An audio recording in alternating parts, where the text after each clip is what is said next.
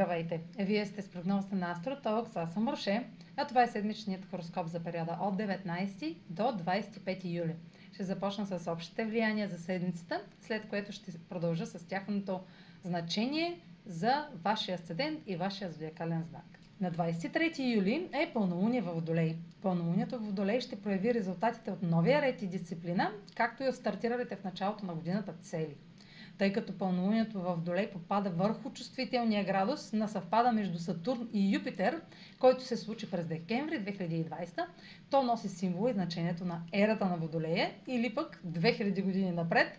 С други думи, посяване на нов световен ред, като нашата роля е самото начало на, този, на тази епоха.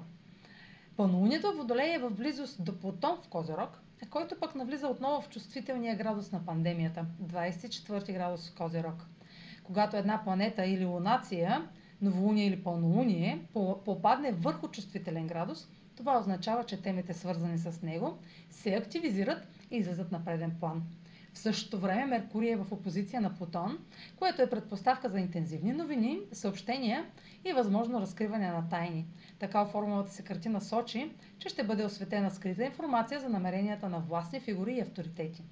В личен план, официални документи, разговори с влиятелна фигура или авторитет може да съдържат елемент, който ви притиска да, изказвате, да се изказвате крайно.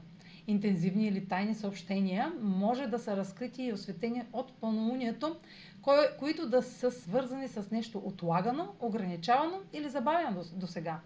Нещо, за което сте чакали резултати. Венера влиза в Дева и е в опозиция към Юпитер в Риби, преди самото пълнолуние във Водолей. Това е последният за тази година значим аспект към Юпитер в Риби, преди да се върне отново в знака през 2022 година.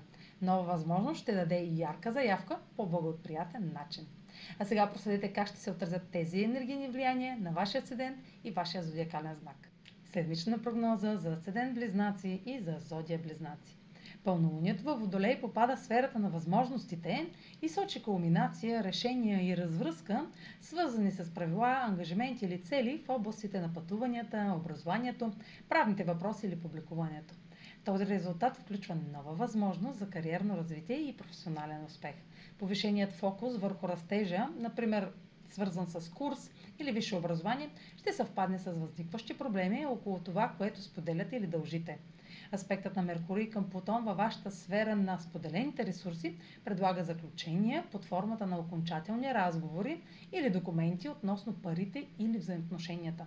Следете за основно решение или разговор, включващ споделена власт, наследство, дългове или доверие. Това е за тази седмица. Може да последвате канала ми в YouTube, за да не пропускате видеята, които правя, да ме слушате в Spotify, да ме последвате в Instagram, в Facebook, а за онлайн консултации с мен може да посетите сайта astrotalks.online, където ще намерите услугите, които предлагам, както и контакти за връзка с мен. Чао! Успешна седмица!